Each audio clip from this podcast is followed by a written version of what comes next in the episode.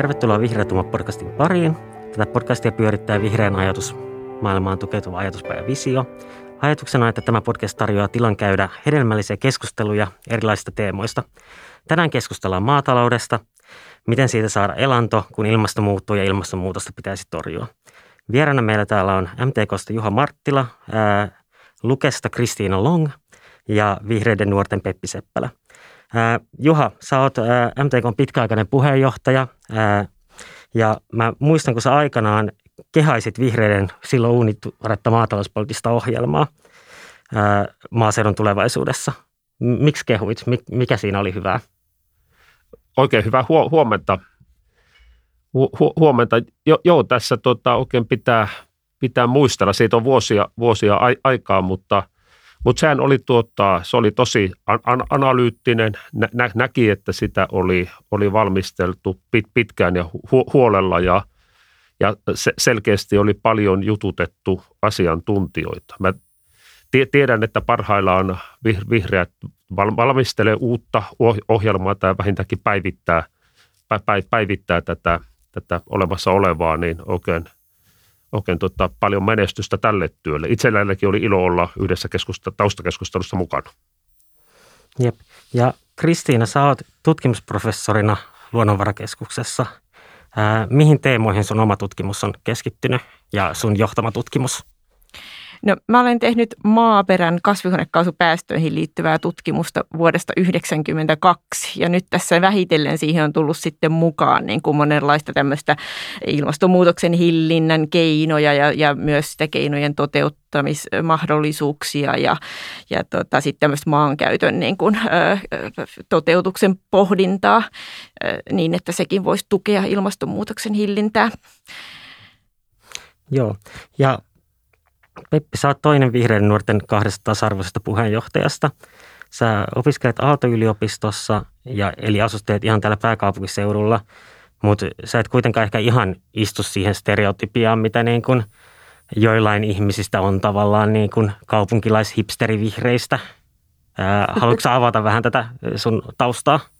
Joo, mähän tosiaan kotoisin maalta, mun vanhemmat on maatalousyrittäjiä ja ollaan tosiaan vielä pyöritään maatilaa Korpilahdella ja se on tavallaan se mun tausta ja se on se, missä mä oon niin käytössä kasvanut sen koko lapsuuteni ja niin kuin, ehkä niin kuin edelleenkin pidän. Niin kuin käyn kuitenkin kotona säännöllisesti ja olen niin kuin mukana ihan siinä meidän niin kuin, tilan kuitenkin tuotannossa, että ehkä tällä hetkellä enemmän niin kuin tässä suunnittelussa ja graafisemmassa puolessa, mutta silti kuitenkin edelleen se, missä niin kuin on mukana ja on niin kuin sydänkin ihan siinä hommassa mukana.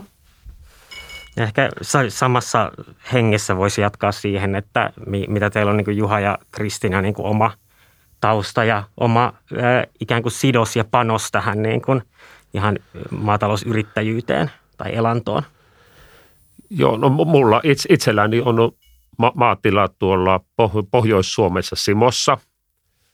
A- aikanaan tein tutkijauraa täällä, täällä pääkaupunkiseudulla ja sitten vuonna 2000 me me tuota, perheen kanssa todettiin, että hei, nyt pitää jotain radikaalia.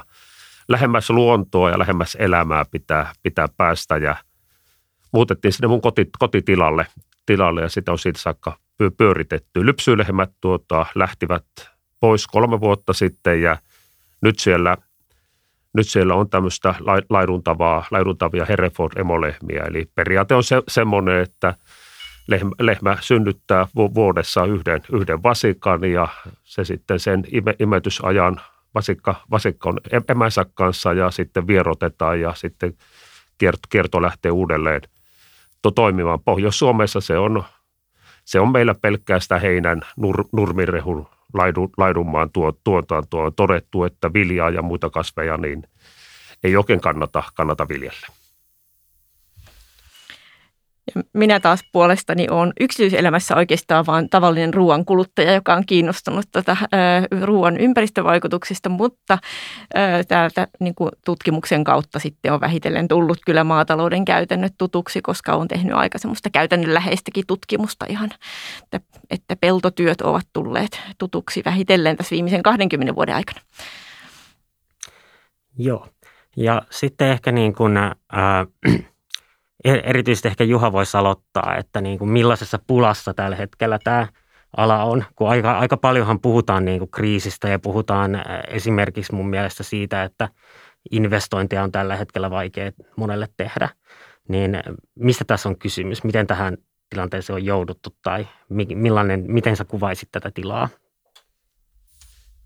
Joo, tuota, jos, jos lähtisi analysoimaan sitä, että miten tähän on jouduttu, niin pitäisi varmaan vuodesta 1917 lähteä, lähteä liikkeelle. Kyllähän tämä maatalous on suomalaisessa yhteiskunnassa ollut tämmöinen, tämmöinen tietynlainen puskuri, kun yhteiskunnallisia ongelmia on ollut, niitä on ratkottu maatalouden kautta. Ja sen takia tämä Suomen maatalouden tilanne, kun mentiin EU-hun, aika lailla erilainen, mitä vaikkapa, vaikkapa Ruotsissa.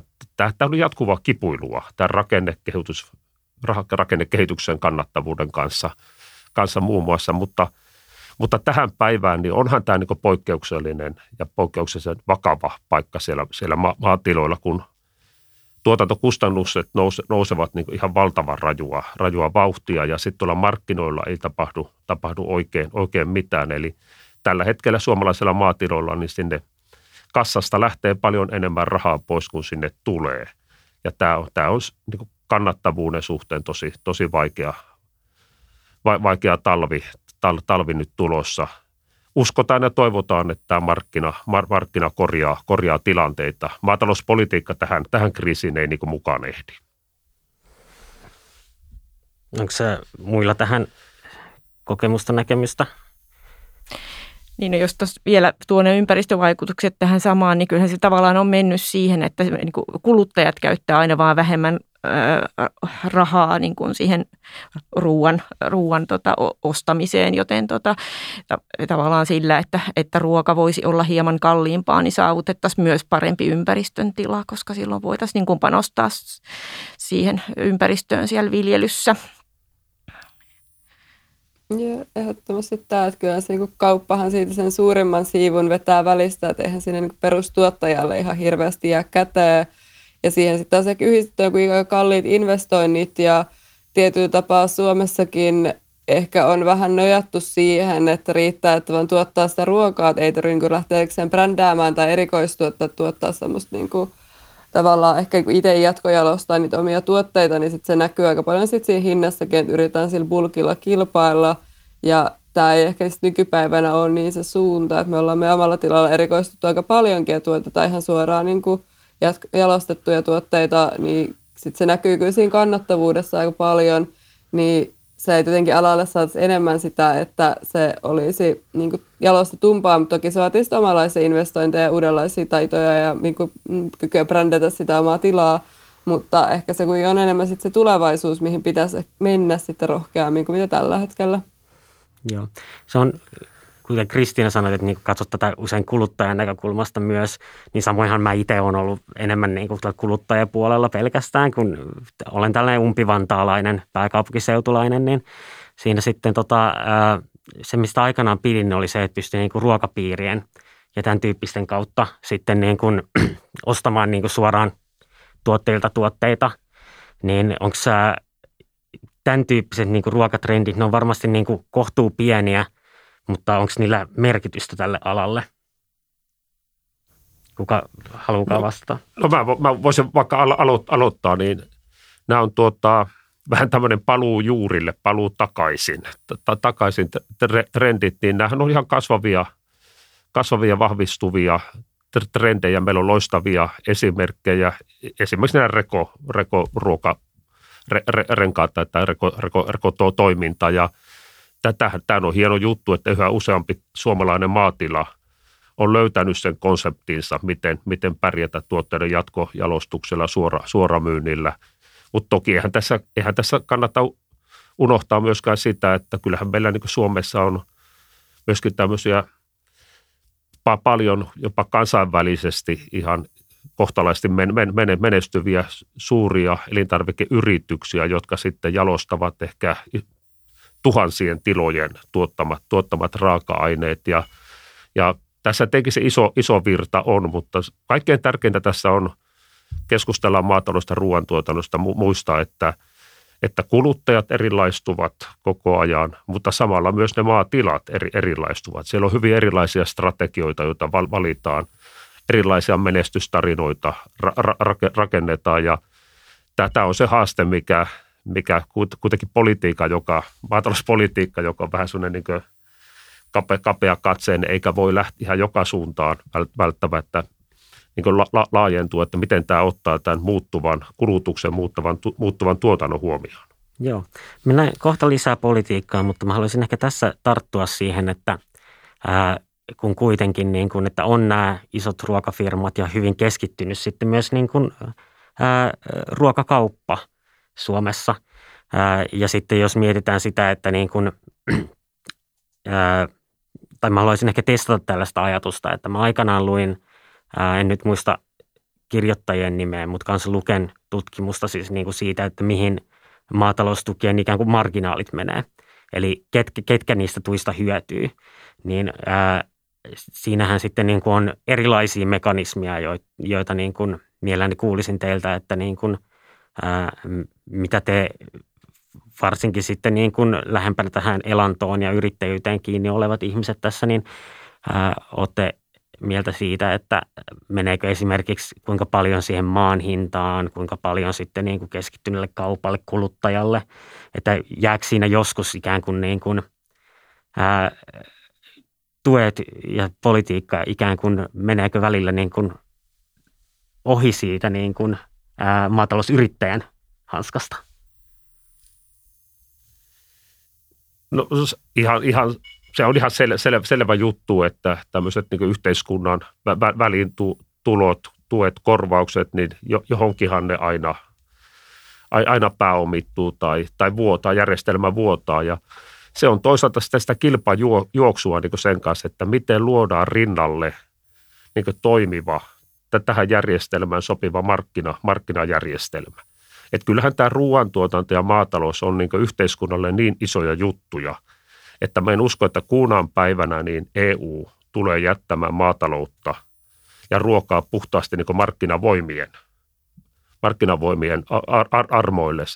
Siinä on liian paljon menetettävää, että sitä tullaan säätelemään, ohjaamaan, tukemaan, tukemaan mutta ja sam- samalla pitää vain rakentaa sitä markkinamekanismia sillä, että se, se tarjoaa sen niin reilun kaupan – elementit. Ja onneksi paljon, paljonhan tässä on, paljonhan tässä on tehtykin, mutta ei varmaan vielä riittävästi, ei lähellekään. Joo, kyllähän se nyt, kun tällä hetkellä Uh, uudet, jos haluaisi ostaa niin kuin nuorena ihmisenä maatilan, niin ei välttämättä siis saa pankista lainaa sen takia, että se maan arvo on suurempi kuin sen maan tuotto-oletus.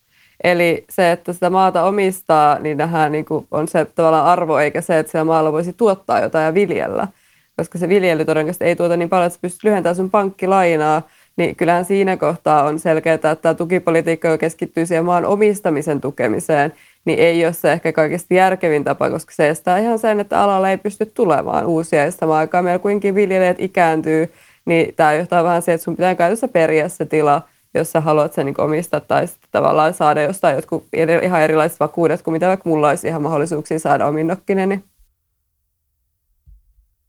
niin, kyllä, joo, valitettavasti tämä nyt, tämä EU-järjestelmä, en mä tämä historiaa käymään, se on, se on aika pitkä, pitkä ja monimutkainen, niin, mutta tavallaan se on evoluutio nyt siinä pisteessä, että, että nämä kompensaatiot, ne tulee niin kuin hehtaari, hehtaariperusteisesti. Mut, mutta toistaiseksi, kun katsotaan tätä kehitystä niin Suomessakin, niin meillä on nyt alkanut tämmöinen polarisaatio nyt liikkeelle myös tähän, tämän maan arvon suhteen. Eli meillä on semmoisia syrjäkyliä, syrjäseutuja löytyy, jossa se viimeinen karjatila on lopettanut. Eikä ne pellot enää kelpaa kenellekään. Eli Suomesta löytyy myös maatalousmaata, joka on menettänyt täysin, käytännössä täysin arvonsa. Tai oikeastaan ei se kokonaan menettänyt arvonsa, koska se saa, saa ne tuet, että jos, mutta ei enää, ei, ei löydy oikeastaan sellaista viljelijää, joka – viitis tulla niin ka- kauas syrjäkylälle ja pitää tuota, ne pellot sillä niin siinä kunnossa, että saisi edes tuet. Ja tätä on nyt kyllä, tämä on aika hurja kehitys, kehitys mikä on alkanut, että siellä hyvillä alueilla niin pellon arvo nousee, mutta koko ajan löytyy enemmän niitä syrjäisiä paikkoja, joissa maatalousmaa menettää arvonsa. Kyllä. Mennään kohta tarkemmin ilmastopolitiikkaan ja siihen, niin kuin, että mitä se maa voisi tuottaa ehkä niin kuin hiilensidontaa tai muuta mahdollisesti tulevaisuudessa. Ää, tässä kuitenkin nyt kun puhutaan niin kuin tuosta rakennemuutoksesta, puhutaan siitä, että ää, sukupolvinvaihdoksia ei monessa paikkaa tapahdu, niin siitä päästään ehkä tähän koko reilun siirtymän ajatukseen. Eli siihen, että ää, kun tähän ilmastopolitiikkaan ja muuhun tavallaan muuttuvaan tilanteeseen sopeudutaan. Tähän muutokseenhan ehkä kuuluu myös, ja saat Juha sanoa, jos olet eri mieltä, ää, mutta myös se, että niin kun Ruotsissa esimerkiksi isompia tiloja ja tämä niin kuin rakennemuutos ikään kuin, niin kuin e, hyvin eri tilanteessa käsittääkseni kuin Suomessa. Ja siinä sitten niin kuin, se sitten tietysti kysymys kuuluu, että, pite, että pitäisikö Suomessa nähdä myös sitä rakennemuutosta ja miten se voisi olla inhimillinen, kun ihmiset kuitenkin koko sydämellään sitä kotitilaa esimerkiksi viljelee tai eläimiä pitää, niin sitten siinä, siinä on vaikka paha mennä sanomaan, että no, e, että jos nyt kuitenkin niin kuin lopettaisit tämän ja että joku muu ottaa ohjat tai niin kuin keskitetään vähän jollekin isommalle toimijalle tämä, että et siinäkin, jos, tämä, nyt on ihan fiktiivinen luku, mutta sanotaan, että jos meillä pitäisi ää, ää, vaikka 25 prosenttia tiloista lopettaa tai joka neljäs tila, niin siinä on aika monta niin kuin, ihmistä, jo, joilla siis niin kuin, menee elanto ja menee toisaalta myös se niin kuin, elämän historia ja usein suvun historia.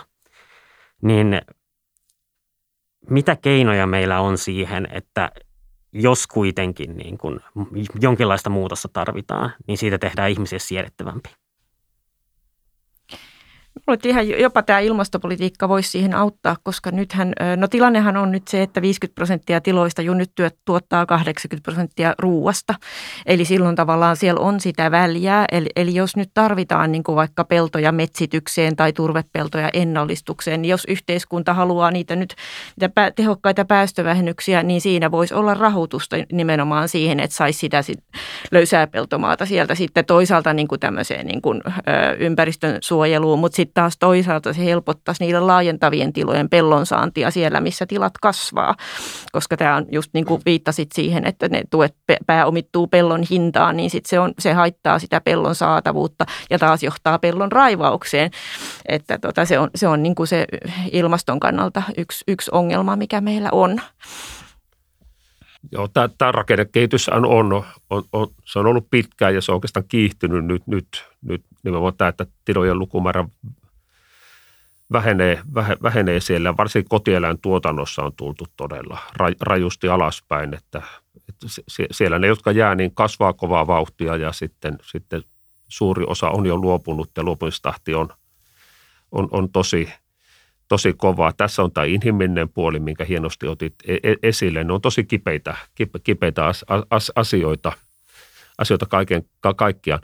Mun mielestä tämä, tämmöinen tuota, tämä tämmöinen perheviljelmämalli, samoin kuin perhemetsätalous, on, on niin arvoina ja, ja oikeastaan kun mennään sen toiminnan niin ytimeen, mitä se sitten niin tuottaa, tuottaa pitkän päälle, semmoisia, jotka on niin puolustamisen arvo, arvoisia, että pidettäisiin aina niin fokuksessa se, että mitä tehdäänkin, että pidettäisiin se perheviljelmä siellä, siellä niin kuin, että niitä me halutaan, halutaan säilyttää.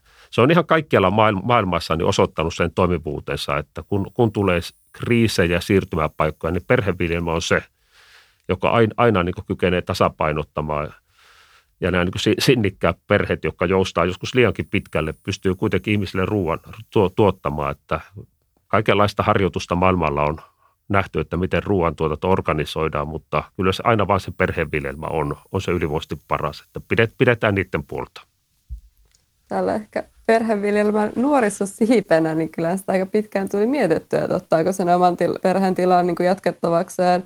Meillä nyt mun veli on ottamassa meidän tilan ja tota, on sukupolvenvaihdos käynnissä, mutta kyllä se aika pitkään näytti siltä, että meistä välttämättä kukaan ei sitä halua ottaa ja vanhemmat oli siellä myös ihan valmiita, että voi olla, että he laittaa sitten niin homman pakettiin, mutta nyt toki onneksi pikkuhiljaa haluaa tämän ottaa, mutta eihän se niin kuin, helppoa ja ja ehkä tämä, tämä kasvupaine varsinkin on se, mikä ainakin itsellä sai miettimään, että jos se voisi niinku pyörittää samalla tasolla kuin niinku, mitä tämä omatkin vanhemmat, mutta kun siihen koko ajan säätössä, että se pitäisi kasvattaa aika reippaasti ja tavallaan mahdollisesti aika aggressiiviseksi ja olla sitten niinku valmis muuttamaan sitä toimintatapaakin, että totta kai se lähtee valmiina ja meillä onneksi on myös siellä kestävällä pohjalla, että kaikki, ei ole mitään semmoisia isoja velkoja ja, velkoja ja on aika niin kuin modernit tuotteet ja semmoinen, me kestetään esimerkiksi tässä vaikka ilmastotoimessa ja tällaista, kun on nähty tekemään, meillä on luomutila vuodesta 2000 ja muutenkin tavallaan tämä ympäristövaikutukset on huomioitu tuotannosta tosi pitkälti, niin siinä on tavallaan semmoista tiettyä turvaa, että tavallaan tuotteet ei vain käsiin tai ää, ollaan niin eläinperäistuotantoa, mutta sitten se on niin särkeä ja hunajaa, niin ne on semmoisia, mitkä niin tässä ilmastokeskustelussakin on kestäviä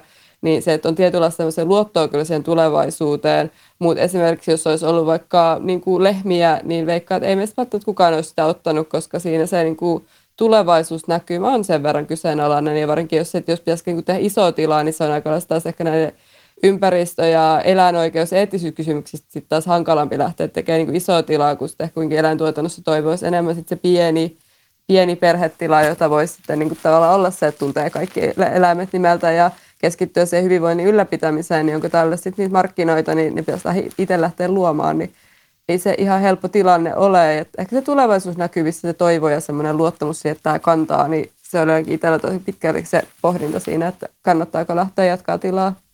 Jep. Mä nyt otan tähän väliin, että siis ää, tässä ikään kuin puhutaan, puhutaan siitä, että meillä on tai niin kuin tämän hajautetun tai niin kuin moneen toimijan perustuvan järjestelmän niin kuin hyvästä puolesta. Ikään kuin se, että siinä on, on sitä niin kuin monia eri strategioita ja sen kautta niin kuin resilienssiä, eli kykyä palautua tällaisista kriiseistä sitten johonkin muuhun, mihin jo aikaisemmin viittasit. Ää, no, siitä ehkä voisi nopeasti puhua siis niin kuin ilmastolaista ja siitä, että mehän – Eikö nyt, nyt, nyt tuli sitten maataloudellekin, itse asiassa taisi olla vihreät nuoret just kiitteli tätä maatalouden päästövähennystavoitetta. Haluatko siitä nopeasti sanoa, Peppi?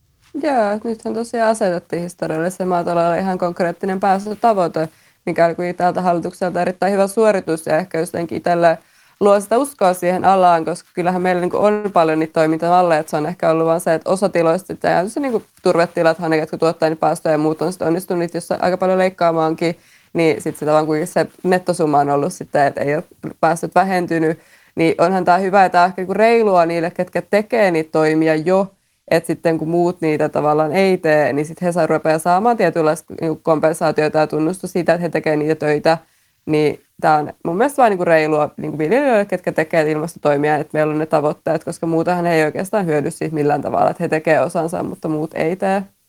Joo. Äh, kun mä nyt olen kuitenkin tämmöinen, en tämän alan ekspertti, vaan niin aika ää, maallikko, niin osaisitko sä Kristiina kuvata nopeasti tai jotenkin, että mikä tämä turvepeltojen ongelma on? No joo, siis turve, turvehan on muodostunut maaperään siitä, että kasvintähteitä jää, jää niin kuin veden alle, eli kasvintähteet ei hajoa ja siitä tulee sitten aina vaan niin kuin kasvava tällainen turvekerros. Ja sitten kun se ojitetaan metsätalouteen tai maatalouteen, niin silloin siihen tulee hapeellinen kerro, jossa, jossa niin kuin mikrobit alkaa hajottaa sitä orgaanista aineesta.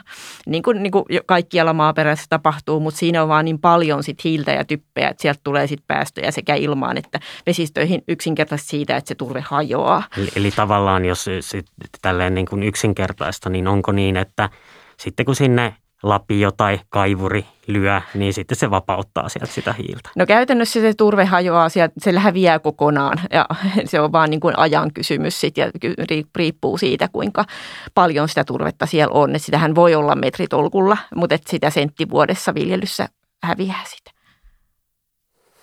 Joo. Ja sitten jos mennään niin sille isolle tasolle, niin ää, just, tai niin kuin tavallaan, että mikä tämän vaikutus sitten ilmastoon on. Joo, no sitten jos ottaa vaikka sen koko 15 tai 16 miljoonan tonnin niin kuin potin, mikä maataloudessa nyt tulee päästöjä, niin siitä 80 prosenttia tulee niin kuin maaperästä ja 60 prosenttia turvepelloista. Eli, eli tavallaan siellä se nyt on kuitenkin se potentiaali, mistä sitten päästövähennyksiä kannattaa lähteä hakemaan. Että se turvepeltojen ala on kuitenkin vain 10 prosenttia meidän tota peltoalasta. Siellä on sellaisia, tiedetään, että siellä on sellaisia, jotka, jotka on niin kuin viljelijälle ongelmallisia. Ö, ojitus on jo mennyt huonoksi. Ja kun se turve kuluu, niin siitä tulee erilaisia kerroksia. Se ei välttämättä olekaan se paljastuva kerros enää niin hyvä viljelijä viljelyyn. Sitten kun se turve on kokonaan pois, siellä voi olla jotain huonosti viljeltävää niin kuin kivennäismaata alla. Niin tota, siellä on, on sellaisia, joista viljelijä oikeastaan haluaisikin päästä eroon, että niin kuin, ei vaan ole ollut mitään mekanismia, millä, millä niitä voisi poistaa viljelystä tähän mennessä. Joo, tässä kiinnostaa tietysti niin MTK-näkökulma, että näin niin kuin, ää, edunvalvontajärjestönä ikään kuin, niin miten te suhtaudutte tähän turvepeltokysymykseen? Niin, ehkä eikö se näin ole, että määritelmällisesti nyt pitäisi puhua eloperäisistä, elo, eloperäisistä ma, ma, maista, mutta tämä no, turvekeskustelu Suomessa varsinkin pidetään turvekeskustelusta yleensäkin, niin – kaikki Euroopan pellothan on varmaan ollut jossain vaiheessa, jo, jossain vaiheessa tuota, tämmöisiä elo, eloperäisiä maita. Ne on vuosisatojen vuosituhansia aikana sieltä sitten se hiili on ilmakehään lä, lä, lähtenyt ja nyt on, nyt on kivenä, kiven, kiven, kivenäispeltoja pel, peltoja, peltoja sitten. Lähtökohtaisesti tähän on ihan positiivinen ongelma, että Suomessa on vielä peltoja, missä missä hiili on pellossa eikä ilmakehässä. Helpompi se on pitää siellä pellossa kuin ottaa, ottaa pois ilmakehästä, että jos nyt sinänsä iso, isoon asiaan, niin tuommoinen, tuommoinenkin lähestymistapa jo, joskus. Tämä 29 prosenttia, mikä nyt on asetettu hallituksen toimesta, on hyvä. Se on ilmastotiekartan mukainen. Tämä ilmastotiekartta, minkä MTK ja ruotsinkielinen tuottajärjestö tilas Lukelta. Hienoa nähdä, että on laadukasta tutkimusta ja poliittisissa päätöksissä sitten – niin tukeudutaan, tukeudutaan tutkimukseen. Se on ihan selvä juttu. Siellä päästöt, päästöt tämän hetken tiedon mukaan eloperäisiltä mailta, mailta noin puolet. Se on semmoinen kohde, mihin pitää, pitää tarttua, koska siellä saadaan varmaan niin nopeita, nopeasti vaikuttavia toimia aikaiseksi. Hieno juttu, että tutkimusta, tutkimusta on saatu niin vahvemmin liikkeelle, että saadaan viljelijöille myöskin työkaluja, niitä arjen työkaluja, että mitä, mitä kannattaa ja mitä pitää tehdä. Ja sitten mä nostan sen mun mielestä iso päätös, minkä hallitus teki syksynä, tämä 30 000 hehtaaria, eikö se ole niin kosteikko? Kosteikko viljelyyn, vi, vi, joo. Vi, vi, viljelyyn ja mun mielestä tässähän on jo hyvä, hyvä niin lähtö. Tämä on tosi paljon, tämä on paljon päästöjä, tämä on iso pinta-ala – että tämä nyt pitää niin saattaa lihaksi tämä 30 000 hehtaaria, että mitä tämän kanssa nyt tehdään. Mutta sam- samalla olisi kauhean hyvä, kun eri puolilta niin annettaisiin niille, kun meillä on kuitenkin, varsinkin tuolla Pohjanmaan seudulla Pohjois-Suomessa sellaisia nuoria, nuoria yrittäjiä, millä nyt on hyvässä nur, etupäässä nurmen tuotannossa paljonkin näitä eloperäisiä maita ja he nyt kantaa kovasti huolta, että onko heillä tulevaisuutta nyt edes lähi, lähivuosina. Että vähän niin kuin rauhoittavaa viestiä, että kyllä meillä on näitä eloperäisiä maita, turvepeltoja, semmoisia tosi heikosti viljeltäviä niin paljon, että me päästään niin tosi tehokkaasti hyvin näiden huonojen peltojen, peltojen pikkusten lohkojen kanssa, että ei tässä nyt kenenkään elinkeinoa nyt olla tuhoamassa lähiaikoina. Liittyy vähän siihen oikeudenmukaiseen siirtymään myös, että niin turveteollisuudenhan toi tavallaan tämä tilanne yllätti, jota, siis yllätti lainausmerkeissä, koska toi kyllähän se oli varmaan nähtävissä, että, että turvetuotanto tulee menemään alas. Niin tässä on vähän niin kuin sitä, voisi ajatella, että ettei tässä nyt kuitenkin kävisi niin, että EUsta tulee yhtäkkiä sitten niin ko- kovia rajoituksia sinne turvepeltojen viljelyyn. Että jos Suomi olisi proaktiivinen ja alkaisi niin kuin aktiivisesti etsiä niitä, niitä kohteita, mistä löydetään, niin meillä olisi varmaankin helpompi sopeutua sit siihen mahdolliseen tilanteeseen, että, että tulee ihan todellisia rajoituksia. Että jos nyt kansainvälisesti verrataan, niin ei missään Länsi-Euroopan maassa saa niin vapaasti esimerkiksi ojittaa enää turvemaita kuin Suomessa ihan ilman mitään lupia tai ilmoitusvelvollisuutta edes. Tai no on ilmoitusvelvollisuus, mutta niitä ei siis käytännössä edes tehdä. Ja sitten toisaalta on näitä esimerkkejä, että Tanska jo päätti vettää puolet turvepelloista. Niin, niin kyllä tämä vaan on jotenkin se nykyajan trendi sitten, että se nähdään nyt se hiilivarasto kuitenkin arvokkaana ja tota, kaikin keinoin muissakin maissa etsitään nyt keinoja säilyttää se hiilivarasto. Ja kyllä kuitenkin siitä voi saada sitten viljelijätuloja, voi tulla näitä yksityisellä rahalla tapahtuvia kompensaatioita, erilaisia yhteiskunnan tukia siihen tähän siirtymään.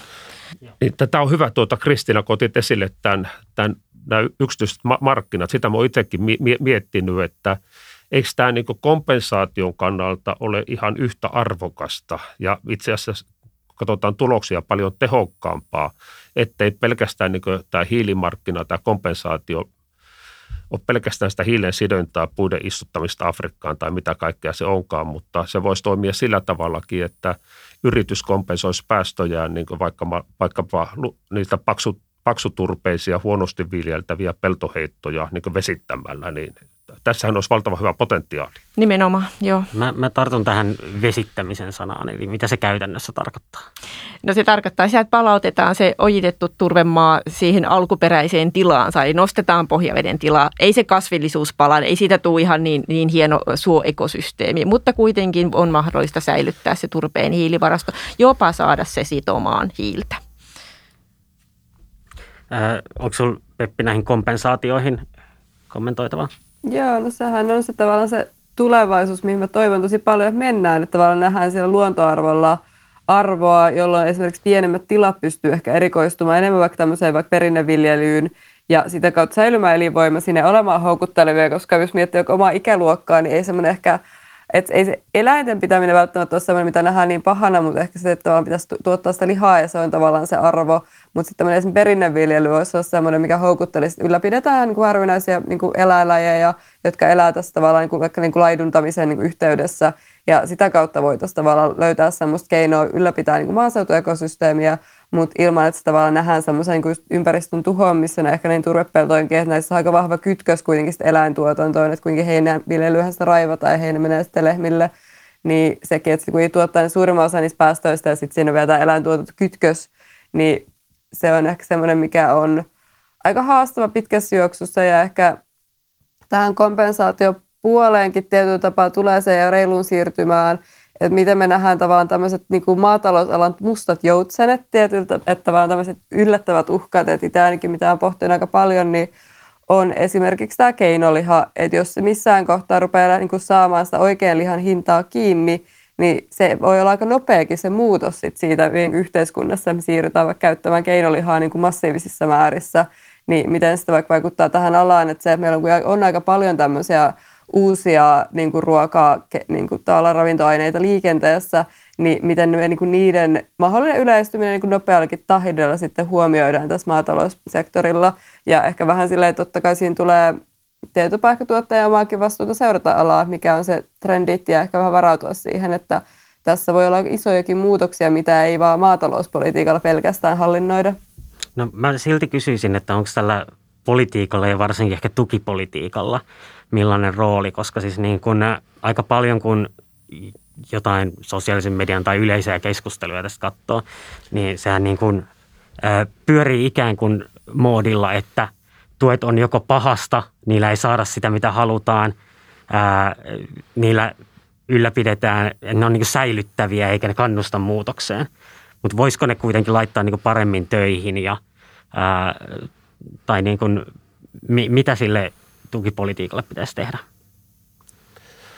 No EU-maatalouspolitiikkahan taas uudistuu, että siinä mennään Tähän on juna ollut tuota 80-luvulta sa, sa, sa, saakka, että se muutos, monen mielestä se on liian hidasta, monen mielestä se on liian, liian no, no, nopeaa, että ainahan ne on poliittisia kompromisseja, mutta, mutta, mutta, mutta tiettyyn suuntaan se menee vääjäämättömästi. Ja ja tämä nyt, nyt uudistus, jonka pitäisi olla voimassa vuonna 2023, niin jatkaa sitä kehityssuuntaa, eli tämmöiset niin ylläpitävät tuet vähenevät sieltä ja sitten kehittävät tuet lisääntyvät.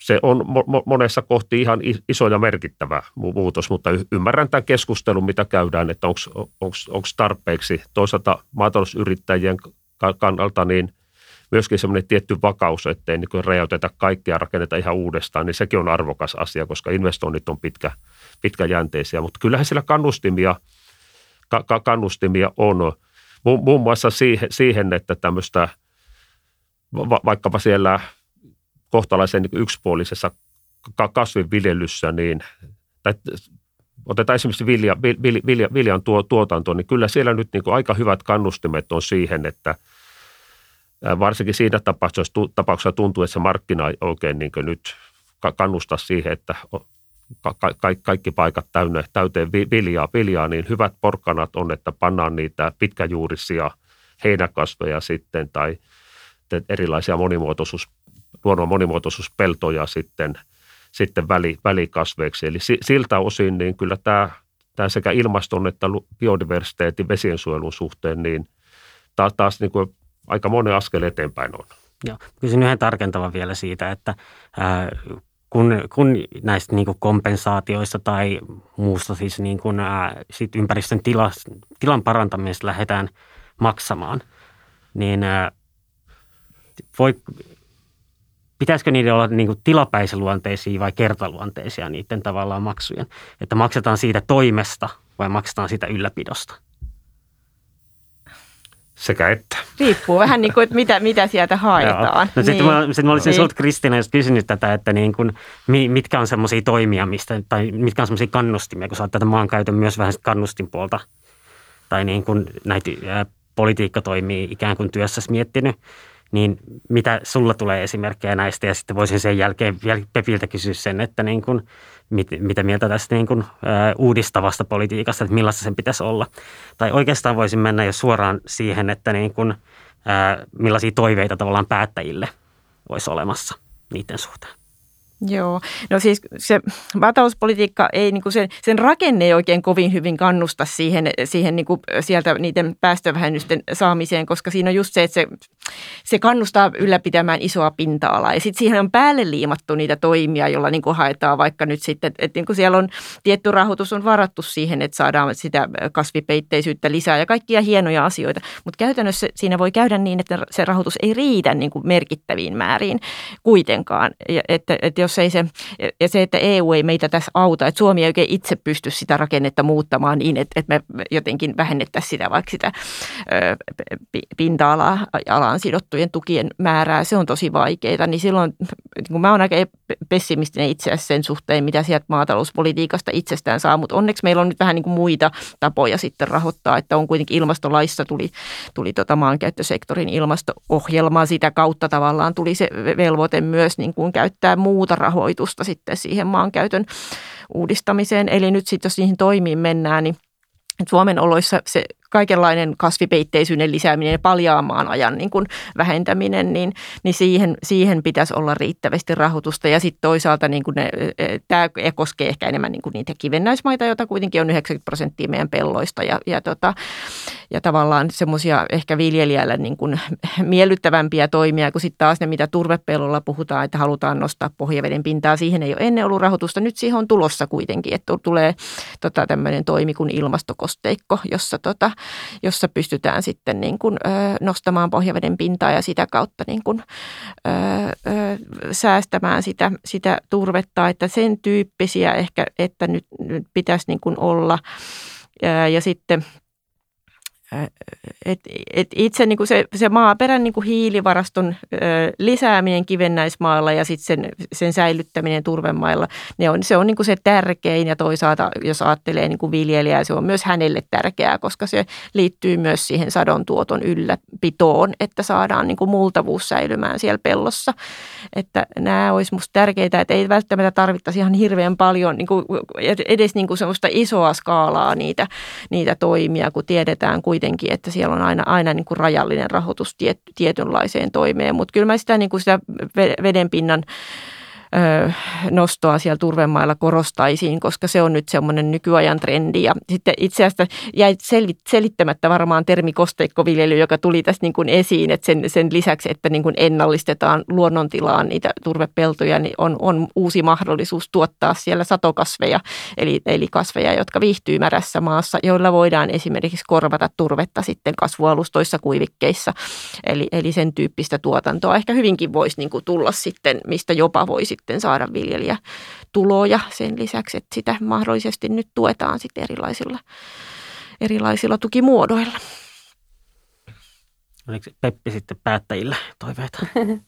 Yes, tai komppaan, päättäjänä. Joo, ehkä komppaan tätä pitäisi siitä niin kuin pinta-alasta pystyä irrottautumaan vielä vahvemmin, että tämä nyt uudistus, uudistuva maataloustukijärjestelmä EU-tasolla, niin sehän ei vielä ehkä ihan riittävästi pyri siitä pinta-alasta irtautumaan, mikä olisi kuitenkin sitten reilua kaikille, eikä myöskään esimerkiksi ole tulossa kattoa noille maataloustuille, että kyllä siinä sitten tulee se, että isot vie enemmän. Ja ehkä näistä vaan rahoituksen kohdentamisesta, että laitetaan se just sinne, missä se on tehokkainta, että puhutaan just juurikin 10 prosentista niin peltoalasta näitä turvepeltoja, niin se, että saataisiin niin sitä niin kuin ensisijaisesti korjattua – niin se tavallaan tehostaa sitä päästöjen niin leikkautumista ja tavallaan niille viljelijöille, keille ei ole näitä turvepeltoja, niin tavallaan myös reilumpaa, että heidän ei tarvitse tehdä ihan niin paljon, jos he ei tavallaan ole myöskään se suurin ongelma. Totta kai heidänkin pitää tehdä, mutta se niin toimenpiteen on sitten kuitenkin kevyempää. Ja sitten ehkä pitkässä juoksussa semmoista tietynlaista ää, siirtymätukea alankin sisällä, että kyllähän niin kuin nuoret viljelijät on niin kuin aika tietoisia näistä toimenpiteistä, on ehkä myös valmiimpia niin kuin tekemään eri tavalla, on sitä ehkä niin tietyllä uutta osaamista, uh, uudenlaista intoa. Ja siellä on aika paljon ihmisiä, jotka niin on alalla ja ei ehkä myöskään oikein pysty lähtemään, että jos vaikka investointivelat on edelleen sen verran mittavia, että ei pystytä niin kuin irtautumaan siitä vanhasta tavasta ja on ehkä investoitu tietyllä vähän väärään hevoseen ehkä välillä. Ja sitten se tuotanto ei olekaan mennyt ihan sillä tavalla, kun on aika ajateltu ja sitten siitä on niin kuin isot velat niin jotenkin myös tukee sitä alan semmoista sisäistä vaihtumista siitä, että ketkä tavallaan viljelee millä niin kuin, tavallaan mielentilalla, niin jotenkin sitä ehkä myös uudistettua, että siinä ne kuinkin puhutaan aika pienestä prosentista viljelijöitä tietyllä tapaa, mutta sitten, että heillä on ehkä tavallaan tästä päästökuormasta niin kuin suurempi osuus, niin jotenkin miettiä sinnekin sitten semmoista tavallaan kun turvepuolelle tulee tätä, että voi niin kuin vaihtaa alalta toiselle tai tavallaan kompensoidaan sitä, niin pitäisikö niin tietyillä tiloilla olla tätä. Ja nythän niin kuin esimerkiksi on niin tiloja, jotka jos ostaa turvepeltoja ja sitten entisoi niitä ja sitä kautta kompensoi tai yritykset kompensoi tätä kautta sitten niin omia päästöjään. Että näitähän nyt ruvennut tulemaan, niin jotenkin tätä mekanismia tai muuta, että saadaan sinne myös semmoista niin rahaa mahdollisesti poistua tai tehdä sukupolvenvaihdoksia tai just myydä ulospäin, että se tavallaan tila ei ole niin velkainen tai se ei ole niin kallis, mitä ehkä tällä hetkellä. Maatalous, maatalouspolitiikasta tässä on puhuttu, niin sillä, sillä voidaan tehdä paljon, mutta, ei, ei, ei kaikkia. Se on ihan selvä, selvä asia ja paljon muutakinhan tässä tapahtuu. Mä nostan sen, sen tuossa vie, vielä, että mitä, mitä niin markkinavetoisesti tuolla ruok- ruokalalla eri, erilaisissa tarjontaketjuissa te tehdään, niin siellä selkeästi niin markkinatoimijat tunnistaa tämän päivän tulevaisuuden kuluttajien niin muuttuvat vaatimukset. Tuotteissa tulee olla enemmän informaatiota, dataa siitä koko sen tuotteen historiasta, millä sillä päästöillä, millä tavalla tuo, ruoka, ruoka on tuo, tuotettu. Ja tässä, tässä niin tällä hetkellä pyörät pyörii tosi kovaa, kovaa vauhtia ja sitten siellä ketjun alkupäässä nämä maatalousyrittäjät on – on tosi innostuneita tästä, tästä kehittämistyöstä, mikä lähtee sillä markkina, markkinavetoisesti ja siellä on vahvasti ilmastokärki tällä hetkellä, miten niin pienemmillä päästöillä enemmän hiiltä sitoen kyetään, kyetään tuottamaan. Koulutustilaisuuksissa on väkeä valtavan paljon – tiloilla tehdään töitä. Ja siinä rinnalla on sit, sitten tuota, oikeastaan tämä luonnon monimuotoisuusasia, koska se on pikkasen vaikeampi selvästikin, että mitä, mitä ja oikeasti pitää tehdä ja te, tehdään. Mutta se siinä, se on lähtenyt liikkeelle tämän ilmastotyön rinnalla, ilmastoviisaan ruoan tuottamisen rinnalla niin tosi, tos, tos, tosi vahvasti. Ja uskon, että lähi, lähivuosina niin tullaan paljon enemmän kuulemaan, näkemään ja myöskin keskustelemaan sitten, sitten tästä monimuotoisuuskysymyksestä. Joo. Mä nyt ehkä mennään kohti loppua. Mä viimeisenä ää, kahtena ikään kuin kysymyksenä kysyisin, että niin kuin, mi, millaisin sanoin te tavallaan niin kuin tarjoaisitte toivoa näille niin kuin maatalouselinkeinossa oleville tai maatalouselinkeinosta eläville ihmisille – mitkä on semmoiset niin rohkaisun sanat. Ja sitten onko teillä, meillä on ollut tapana kysyä jonkinlaisia kirja tai muuta, luku voi olla blogeja, voi olla ihan ää, elokuvia, ää, ihan mitä tahansa, mutta tämmöisiä niin vinkkejä meidän kuuntelijoilla, että mitä te suosittelisitte, että mistä eteenpäin ikään kuin tämän teeman parissa? No toivoa ehkä, ehkä tota, niin, siis se on varmaan, siis viljelijälle voisi olla nyt ehkä niin kuin motivoivaa ja, ja ajatuksia herättävää nimenomaan se, että nyt koko yhteiskunta on kiinnostunut heidän hallinnoimistaan luonnonvaroista, eli hiilestä maaperässä esimerkiksi. Eihän sellaisesta viisi vuotta sitten kukaan, poliitikot eivät puhuneet maaperän hiilestä. Eli tavallaan nythän niin kuin, voi ajatella sitä, että et, et viljelijä voi nyt ylpeänä tavallaan hoitaa omia hiilivarastoja ja, ja ehkä jopa tuntea, että siitä saa niin kuin arvostusta ja, ja niin kuin keinoja, keinoja nyt alkaa löytyä kuitenkin siihen, että miten, miten sieltä niin kuin saadaan ilmastohyötyjä sieltä maaperästä.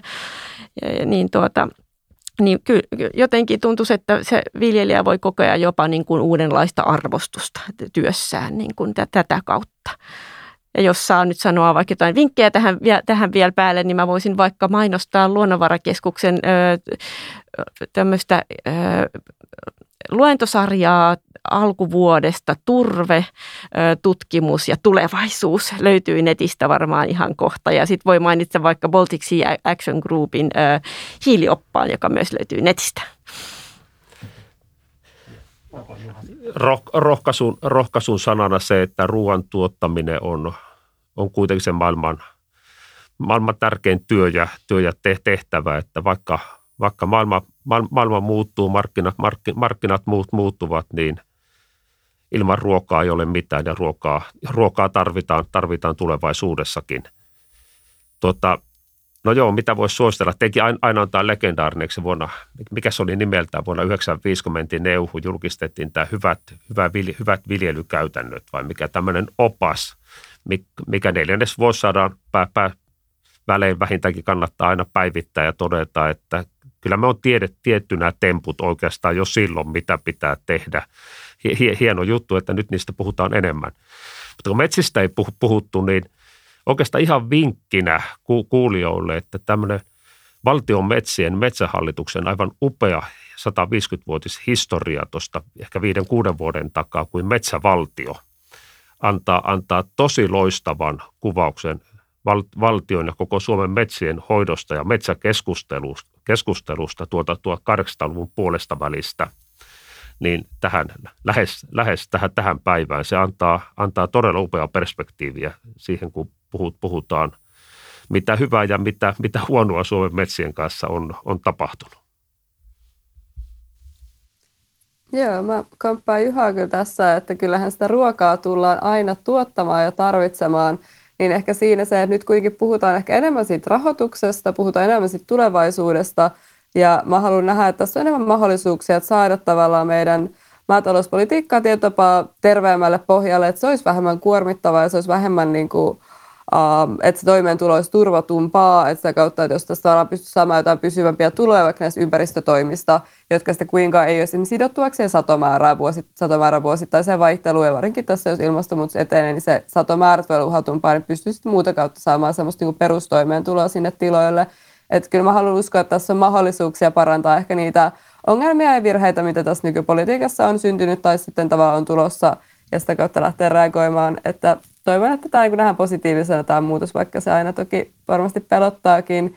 Ja ehkä tälleen lukusuositukseni tässä aika alussa mainittu vihreiden maatalouspoliittinen ohjelma, että jos siihen ei ole tutustunut, niin se kyllä kannattaa ehdottomasti käydä lukemassa, koska siellä on niin kuin, niin kuin hyviä asioita ja se on aika viljelijä positiivista tämä sen, että tämähän ei ehkä niin kuin vihreiden imagoon tyypillisesti ei ole se, mitä ehkä ajateltaisiin, mutta kuten tässä näkee, MTK on sitä kehunut, niin ei se aivan surkea voi olla. Ja ehkä tähän sitten sit jatkana, niin tota, tämä tota, Silja Keräs, joka on meidän valtuuston puheenjohtaja, niin missä syrjä sijaitsee kirja, joka myös käsittelee niin kuin, tätä että kun Suomessa niin kuin alueet niin kuin eriarvoistuu ja tulee tätä niin kuin toisaalla niin kuin elinvoimaisuus pysyy ja toisaalla se on kuihtumassa ja myöskin tämä, mitä tässä mainittiin, että se vaikuttaa tähän maatalouteen myöskin, että miten peltojen vaikka arvo kehittyy Suomen sisällä, niin se oli ainakin ihan mielenkiintoinen katsaus itsellekin, eli mieli alleviivata hyvin paljon kohtia, että mitä siellä kaikkea huomiota on ja miten suomalaista aluepolitiikkaa voitaisiin lähteä kehittämään. Hei, kiitos teille tosi paljon tästä ajasta. Ja me laitetaan nämä teidän lukuvinkit sitten listattuna tonne jakson nootteihin. Sieltä voi kuuntelijat käydä ne etsimässä. Ää, tästä voisi keskustella paljon pidempäänkin, mutta pitäydymme nyt kuitenkin jossain kohtuullisessa ajassa. Kiitoksia teille. Kiitos. Kiitos. Kiitos.